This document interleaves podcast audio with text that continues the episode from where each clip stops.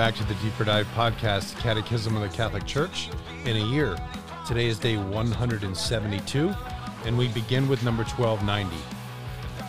In the first centuries, confirmation generally comprised one single celebration, with baptism forming it with the double sacrament according to the expression of St. Cyprian. Among other reasons, the multiplication of infant baptisms all through the year, the increase of rural parishes, and the growth of dioceses often prevented the bishop from being present at all baptismal celebrations. In the West, the desire to reserve the completion of baptism to the bishop caused a temporal se- separation of the two sacraments.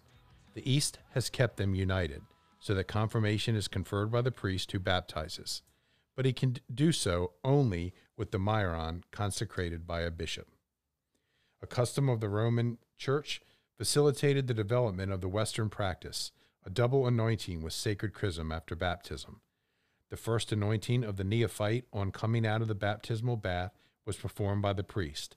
It was completed by a second anointing on the forehead of the newly baptized by the bishop. The first anointing with sacred chrism by the priest has remained attached to the baptismal rite. It signifies the participation of the one baptized in the prophetic, priestly, and kingly offices of Christ. If baptism is conferred on an adult, there is only one post baptismal anointing, that of confirmation. The practice of the Eastern churches gives greater emphasis to the unity of the Christian initiation. That of the Latin Church more clearly expresses the communion of the new Christian with the bishop as guarantor and servant of the unity, Catholicity, and apostolicity of his church and hence the connection with the apostolic origin of Christ's church. In treating the rite of confirmation, it is fitting to consider the sign of anointing and what it signifies and imprints a spiritual seal. Anointing, in biblical and other ancient symbolism, is rich in meaning. Oil is a sign of abundance and joy. It cleanses, anointing before and after a bath, and limbers, the anointing of athletes and wrestlers. Oil is a, sign of healing, since it is soothing to bruises and wounds, and it makes radiant with beauty, health, and strength. Anointing with oil has all these meanings in the sacramental life. The pre baptismal anointing with the oil of catechumens signifies cleansing and strengthening. The anointing of the sick expresses healing and comfort.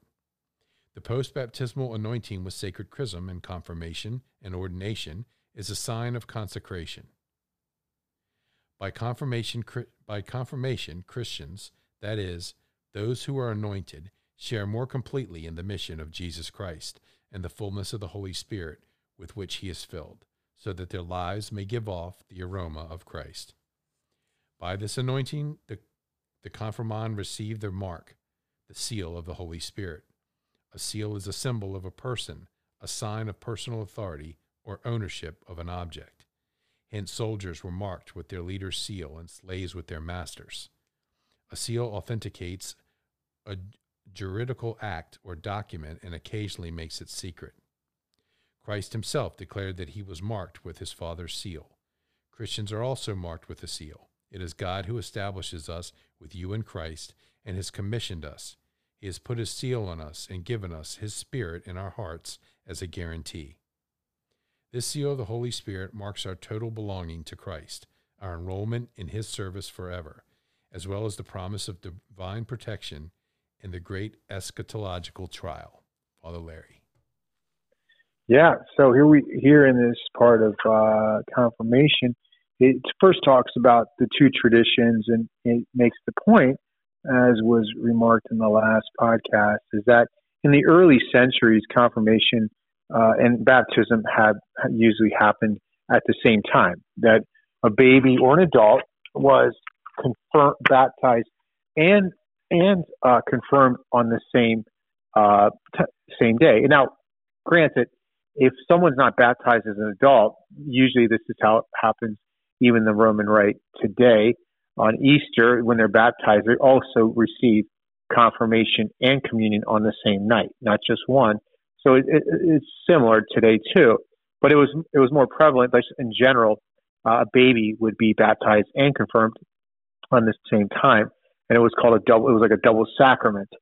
And uh, this actually, this uh, expression came from Saint Cyprian, as was noted in the Catechism. And um, uh, the other, one of the reasons that it became sort of separated, it, it says here in 1290, which is a fascinating uh, paragraph, by the way.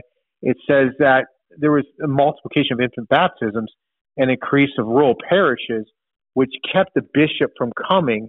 And so, ordinarily, the bishop would do uh, all the baptismal celebrations. And so the West uh, basically, um, in order to reserve the completion of baptism, caused the separation of the two sacraments. But the East has always uh, kept them united. So I, I, I guess in the in the East, I guess a priest can both baptize or and and uh, confirm uh, a baby. So basically, because they wanted the the, the priest, they wanted the bishop present that it got separated more in the Latin church. So that's historically why they're kind of separated today. So as I said before, it was not, it was, uh, confirmation was usually when you were very young back in the day in the early church, and now it's kind of suspended until someone's in eighth grade. Not sure why it's eighth grade, but it, it is. And, um, and so basically, um, you know, it kind of goes into this whole, um, you know, the tradition of anointing the head with sacred chrism by uh, and uh, you know that you know the signs it goes into the signs of the rite of confirmation. And so the the sign is is an, an anointing okay? Ano- uh, this is the anointing as we said with chrism oil. And and so it kind of goes into like the, this in the here in this section about the meaning of the oil and in the bible uh, oil was represent cleansing because a lot of times they used olive oil to clean your body It was actually a form of bathing. You just like put oil on your body and then scrape it off. Um, I don't think that's used today, but that's how they did it back in the day. It also represent sort of a limbering of athletes, their joints, and they would rub oil on their bodies to be to slip free from the opponent. And we also use oil as a image of kind of slipping free from the grips of Satan. And uh, and then it's also a sign of healing. Olive oil also has a biblical connotation of uh, healing wounds. You know, a lot of times back in the day, even today, they we put sort of oil on wounds to, to bring healing to them. So this is sort of this signifies you know, sort of what happens in the sacrament of confirmation, that there is a cleansing and strengthening, and uh, that happens through the sacrament.